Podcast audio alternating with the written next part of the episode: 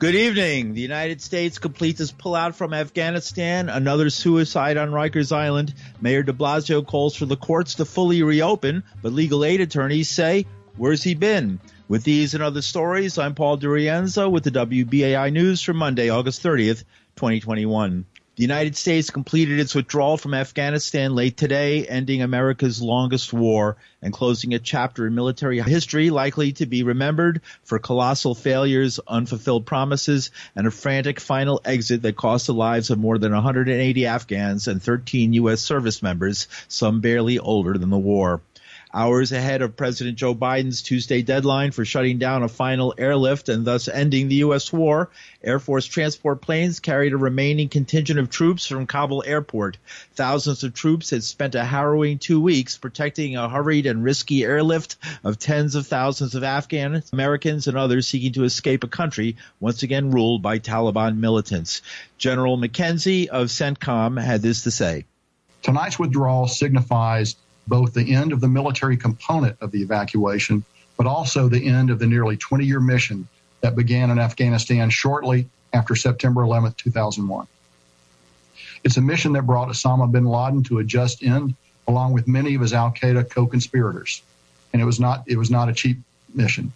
The cost was 2,461 U.S. service members and civilians killed, and more than 20,000 who were injured. Sadly, that includes 13 U.S. service members who were killed last week by an ISIS K suicide bomber. We honor their sacrifice today as we remember their heroic accomplishments. No words from me could possibly capture the full measure of sacrifices uh, and accomplishments of those who served, nor the emotions they're feeling at this moment. But I will say that I'm proud that both my son and I have been a part of it. And that's General Kenneth McKenzie of CENTCOM. In announcing the completion of the evacuation and war effort, the general, who's head of Central Command, said the last planes took off from Kabul airport at 3:29 p.m. Washington time. That's the same as New York City, or one minute before midnight in Kabul. He said a number of American citizens, likely numbering in the very low hundreds, were left behind, and that he believes that they will be able to leave the country.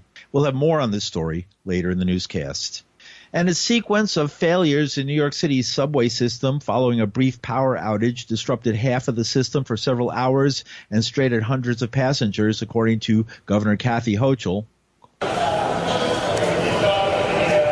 And a disruption of this magnitude can be catastrophic. And thank God, when you think about the time that this happened, it was a time of low ridership. It was on a weekend night, late at night, and I can only imagine how devastating this would have been for thousands of New Yorkers had this occurred during a morning commute like this morning.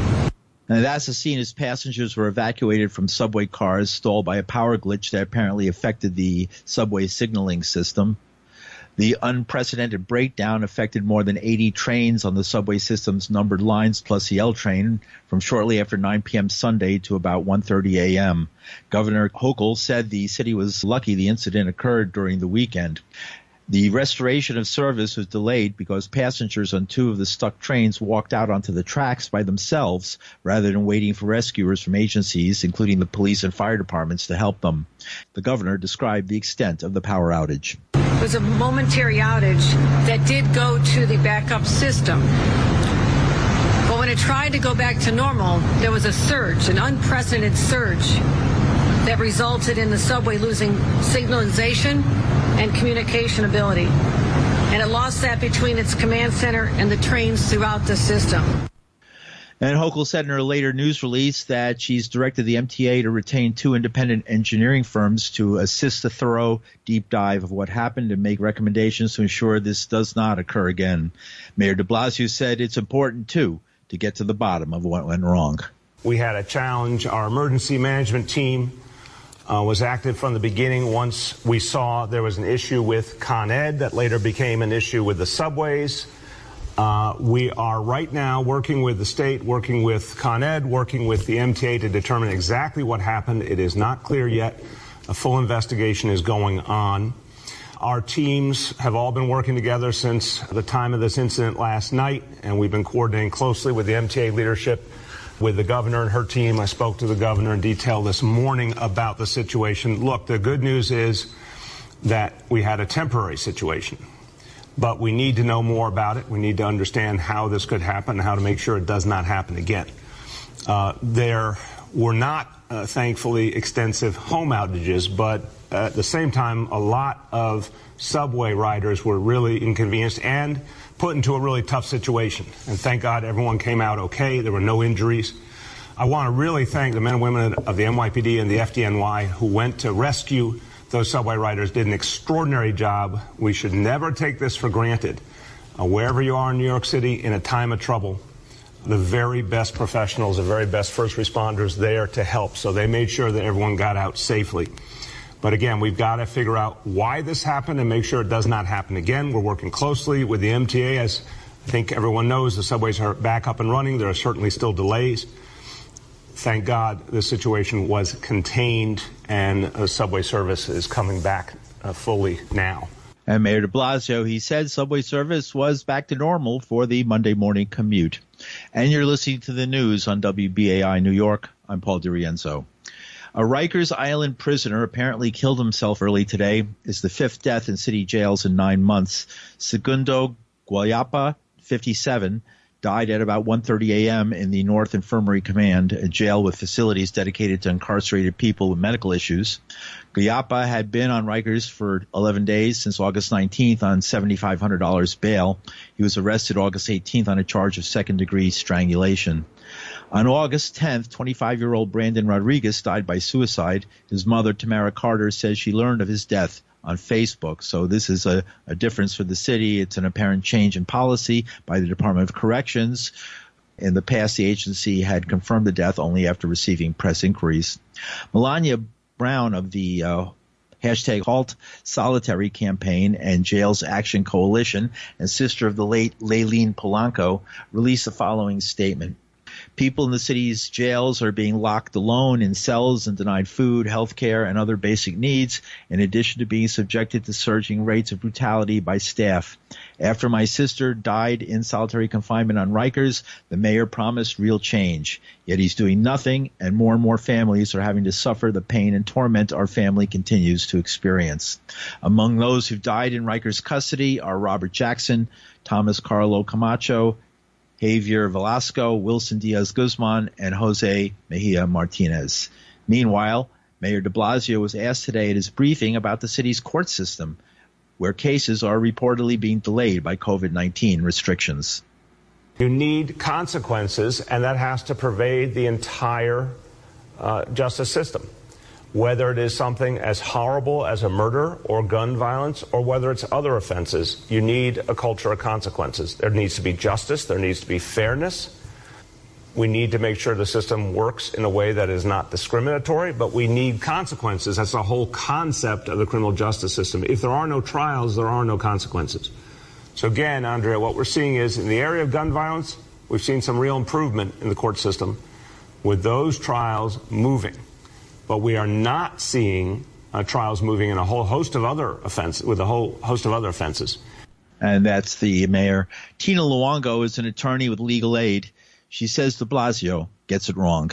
No, the mayor is absolutely not correct. And as he should be well aware of by now, our courts have been open both virtually and in peer and, and throughout the pandemic and have gone back to in person appearances and to sort of link sort of this idea, which is a wrong idea that the courts ever closed. They never closed, and it's absurd. The fact is that the public defenders of all of our organizations throughout New York City are working around the clock to represent people as zealously as we possibly can. The governor had for close to a year had executive orders that stalled and delayed trials and the handing over of discovery, those came back online. And yes, there is a backlog, and we're working toward it. We're working toward trying to find a way to have safe and meaningful, constitutionally valid trials for clients. The reality of the situation, though, is the mayor should start looking also as to why DCAS, DOC, NYPD can't actually provide safe courts so the number of court staff that have tested positive since coming back and since the Delta variant has skyrocketed, many of them because they're unmasked. And many of them, even with the chief judge and OCA demanding masks, NYPD and DOC officers continue not to wear them, and we have to report them daily.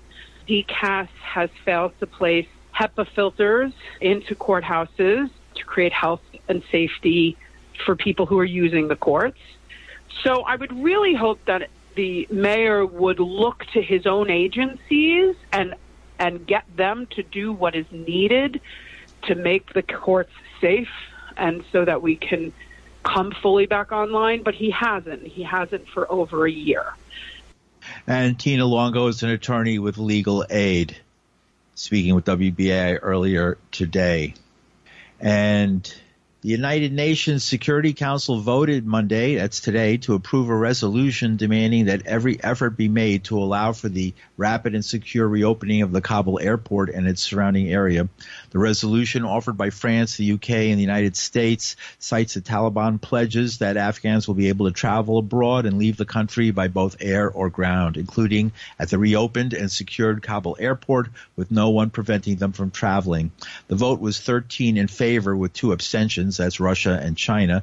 The Council also called for strengthened efforts to provide humanitarian assistance to Afghanistan and to allow for full and safe access to the country for aid groups.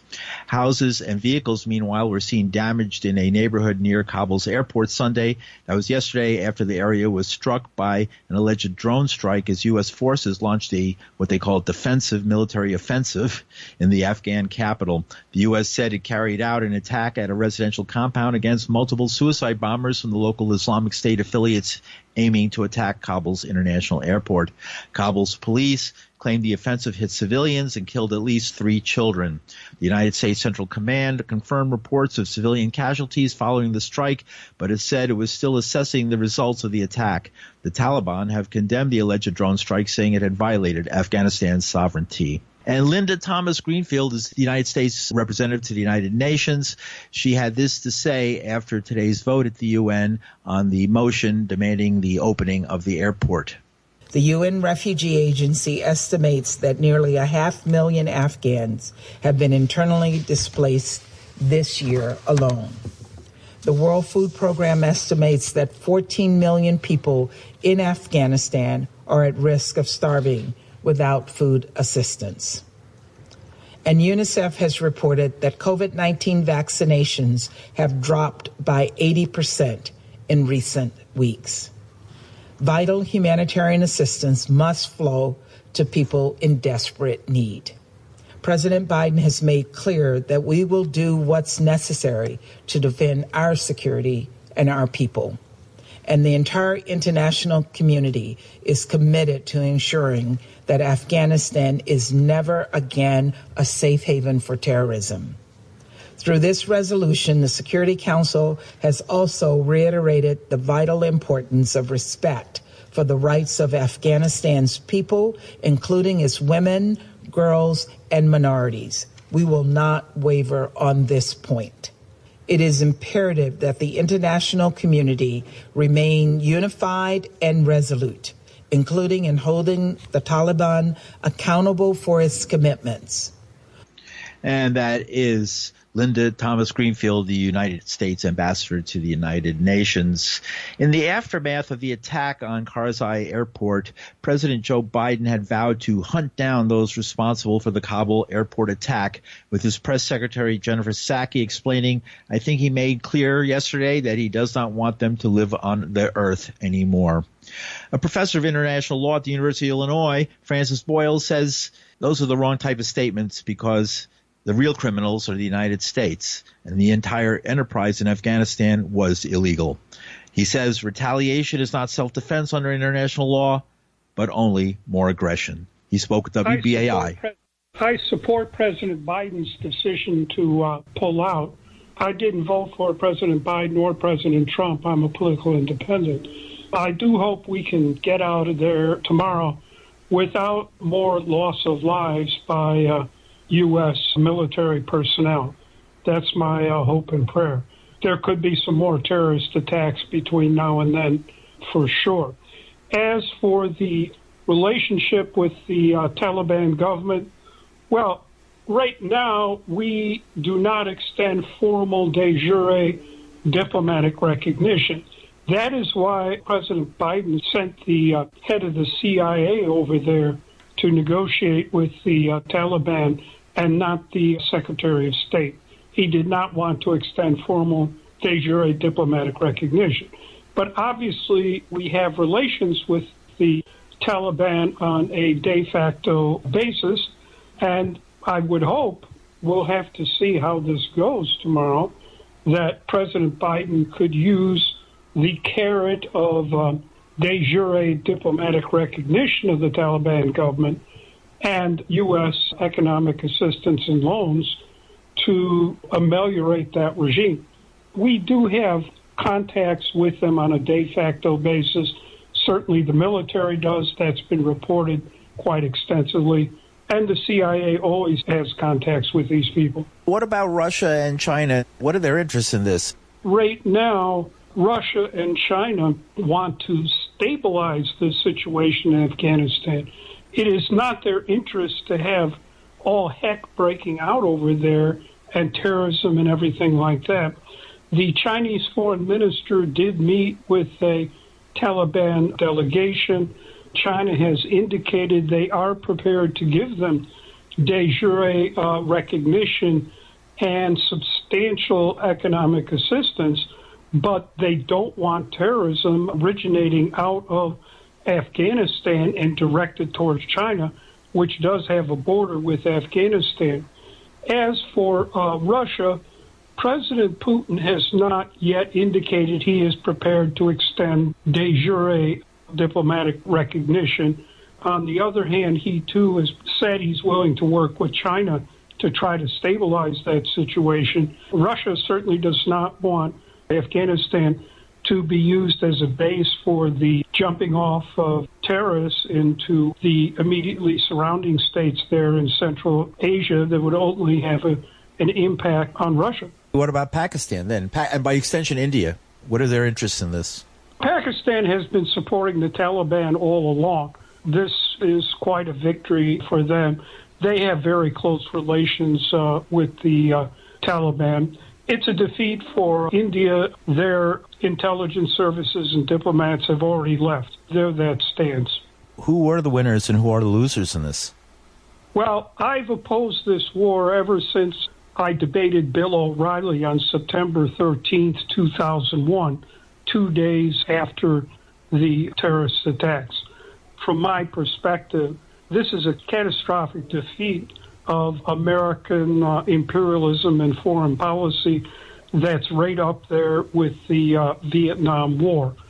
We'll be dealing with that in a manner that we dealt with the defeat in Vietnam. What do you predict? The United States government learned all of the wrong lessons about Vietnam.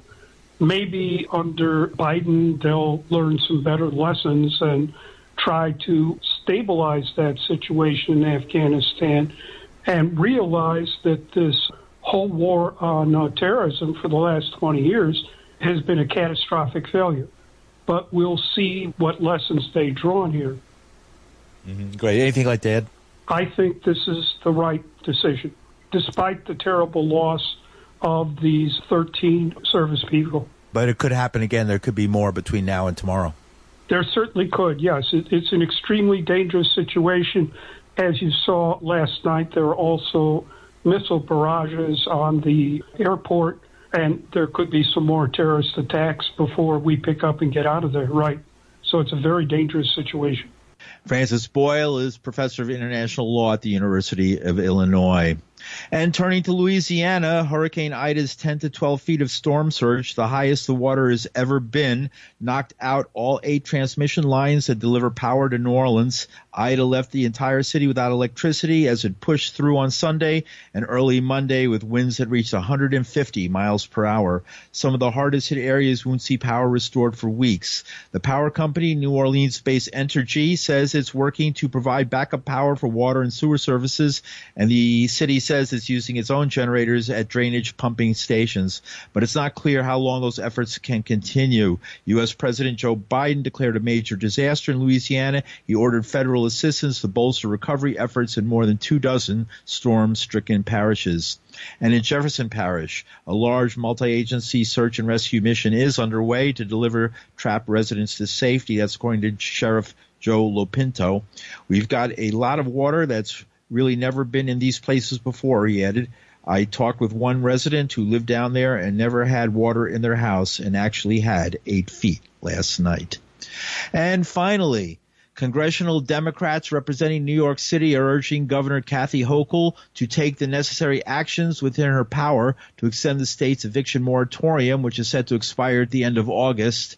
In the letter sent to Hochul on Saturday, the U.S. House lawmakers wrote that with the sharp rise in COVID-19 cases, the beginning of the school year, and continued issues associated with the global pandemic, it's imperative that New Yorkers can stay in their homes.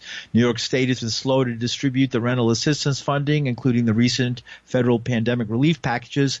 As of August 23rd, only $203 million of roughly $2 trillion allocated for New York has been paid out, and that's according to state data. Another $600 million has been obligated. Reverend Frank Morales is an anti-eviction activist. He's planning a protest for tomorrow at the offices of the city marshal, who most likely will be getting a lot of work if evictions resume. We'll have a demonstration tomorrow at 109 West 38th Street, which is the offices of City Marshal, and then we're marching to uh, Governor Hochul's office at 633 Third Avenue. We'll be at the governor's office tomorrow. That's Tuesday, the 31st, at 2 p.m. And we're demanding that the governor and the uh, state legislature extend the eviction moratorium we're amidst a severe health crisis, and this is really a matter of survival on the part of hundreds of thousands of tenants in half a million tenants in New York City who are uh, in arrears.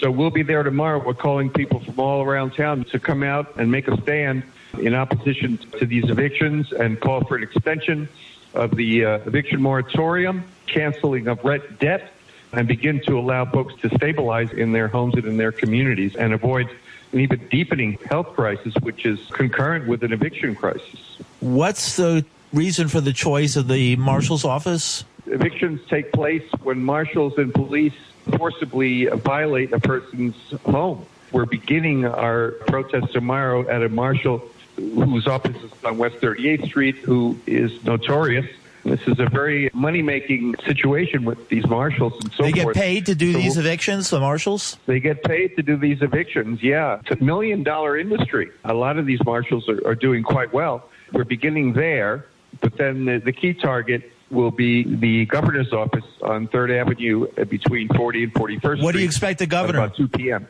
That she is able to call together the legislature and enact a, an extension of the moratorium. Minimally, we're calling for June 2022, but minimally extended so to allow the funds that have already been allocated by the state to be distributed. Just a very small percentage of those funds have been distributed to the roughly 200,000 people who have applied.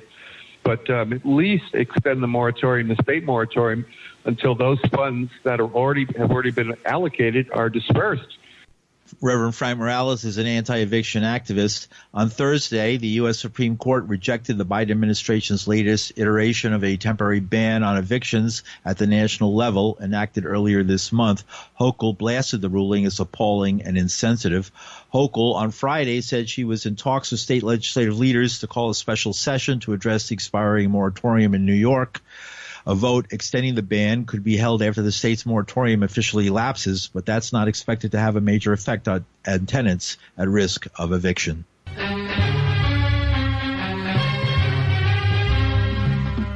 And that's some of the news for Monday, August 30th, 2021. The news is produced Linda Perry. Our engineer is Reggie Johnson. From New York City, I'm Paul DiRienzo. Thanks for listening.